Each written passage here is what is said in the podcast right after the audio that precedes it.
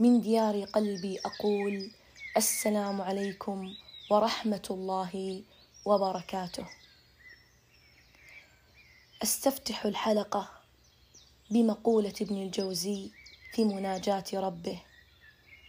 إلهي لا تعذب لسانا يخبر عنك ولا عينا تنظر إلى علوم تدل عليك ولا يدا تكتب حديث رسولك فبعزتك لا تدخلني النار. يتحدث الناس عن العظماء وعن العلماء وعن النوابغ ويتحدث الناس عن الزعماء وأولي القوة والسطوة وأصحاب المال والنفوذ. فقد عظم في بعض الناس قدر قوى الأرض البشرية. حينما رأوا منجزات الحضارة المادية ونتاجها العلمي من هندسة الصفات الوراثية إلى الاستنساخ إلى الصواريخ العابرة للقارات وحرب النجوم.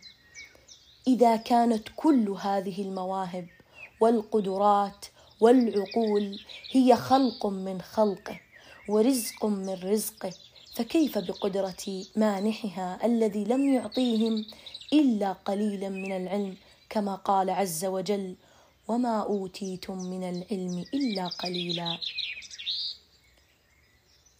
فيا أصحابي لا تدخل محبة الله في قلب فيه حب الدنيا إلا كما يدخل الجمل في سم الإبرة ومن وطن قلبه عند ربه سكن واستراح ومن أرسله في الناس اضطرب واشتد به القلق كما قال ابن القيم. وصدق من قال كفاني عزا أن تكون لي ربا وكفاني فخرا أن أكون لك عبدا. ولو أعلم أن لقياك يقتلني لأحضرت عند اللقاء أكفاني.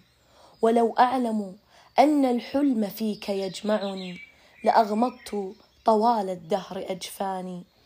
أحلى اللحظات وأجل الساعات إذا ذكرته وأشرف الرتب والقرب إذا سبحته وأعظم الدرجات إذا شكرته. يقول الشاعر محمود الوراق وهنا لفته جميلة وتدبر جميل. يقول إذا كان شكري نعمة الله نعمة علي في مثلها يجب الشكر فكيف بلوغ الشكر إلا بفضله؟ وإن طالت الأيام واتصل العمر تأملوا. النعمة تحتاج للشكر ثم إذا شكرتها فهي نعمة أخرى تحتاج إلى شكر ثاني. وإن شكرت في الثانية فهي نعمة تحتاج إلى شكر ثالث. وهكذا أبدا. قال الله عز وجل وإن تعدوا نعمة الله لا تحصوها إن الله لغفور رحيم. فلو طالبكم بشكر جميع نعمه لعجزتم عن القيام بذلك ولو أمركم به لضعفتم وتركتم ولو عذبكم لعذبكم وهو غير ظالم لكم. ولكنه غفور رحيم يغفر الكثير ويجازي على اليسير. ويقول الشاعر تاكيدا لهذه أو لهذا التدبر يقول لك الحمد مولانا على كل نعمة ومن جملة النعماء قولي لك الحمد. أصحابي ما أجمل الحياة مع الله ففي القلب شعث لا يلمه إلا الإقبال على الله.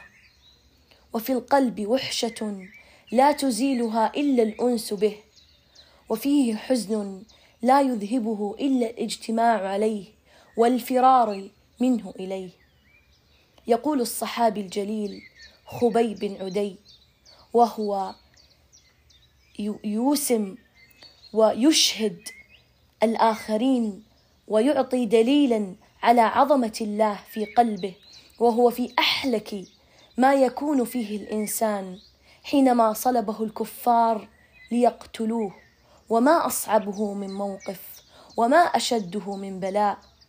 يقول ولست أبالي ولست أبالي حين أقتل مسلما على أي جنب كان في الله مضجعي وذاك في ذات الإله وإن يشا يبارك على أوصال شلو ممزعي. يا من تسمعني الآن وقد أغلقت دونك الأبواب أبواب الملوك والأغنياء.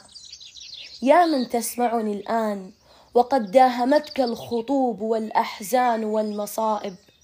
يا من تسمعني الآن وكان المرض رفيقا فأعياك. إن العلاج بين يديك. قربك من العظيم. نعم قربك من الله. فيه سد الفاقة والحاجة وفيه الاكتفاء ففيه أحسن الدواء. قال الله عز وجل ولو أن ما في الأرض من شجرة شجرة أقلام والبحر يمده من بعده سبعة أبحر ما نفدت كلمات الله ولو أن جميع أشجار الأرض. تخيل معي جميع أشجار الأرض جعلت أقلاما. ثم بعد ذلك جعل البحر مدادا ومن ثم أمده سبعة أبحر معه.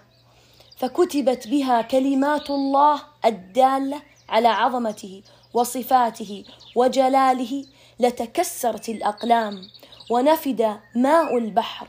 ولو جاء أمثالها مددا كما ذكر ابن كثير في تفسيره. فيقول في ذلك وفي مدح الله أحد شعراء البادية أيا قوي للضعوف نصير أبذكرك لو فيك اللسان يحير. لك الحمد خالق كل شيء من العدم إله على كل الأمور قدير. تباركت يا رب على عرشه استوى. تعاليت وانت بكل شيء بصير. تحتك اشداد السبع والأرض والبشر ولا غيرك بذات الصدور خبير. لك الكبر والعزة ولك طيب الثناء. وتوحيد غر في رضاك يسير. تنزهت سبحانك عن العيب والشبه. تقدست مالك في الصفات خشير. يسبح بحمدك ساكن البر والبحر. وسبح لكل بالجناح يطير رزقت الخلايق من يديك المكرمة وخيرك على كل الأنام كثير. يا عالم بيوم, بيوم الدين لا تقطع الرجاء. يناجيك من بين العباد فقير. دخيلك من الحسرة ومن موقف الندم. نهار القيامة والموقف عسير. صحيح المعاصي منها النفس خايفة ولكن ظني بالغفور كبير. وصلي وسلم عد ما خطه القلم على من بعث للعالمين نذير. في ختام هذه الحلقة أوجه لك سؤال يا صاحبي. فلا أريد أن تمر هذه المدونة مرور الكرام. أريدك أن تقف مع نفسك وقفة تأملية صادقة. هل أنت معظم لله في قلبك؟ هل لو كنت في موضع الصحابي خبيب ستفعل ما فعله خبيب؟ هل أنت مؤمن حقا بقدرة الله؟ هل أنت مؤمن بوجوده؟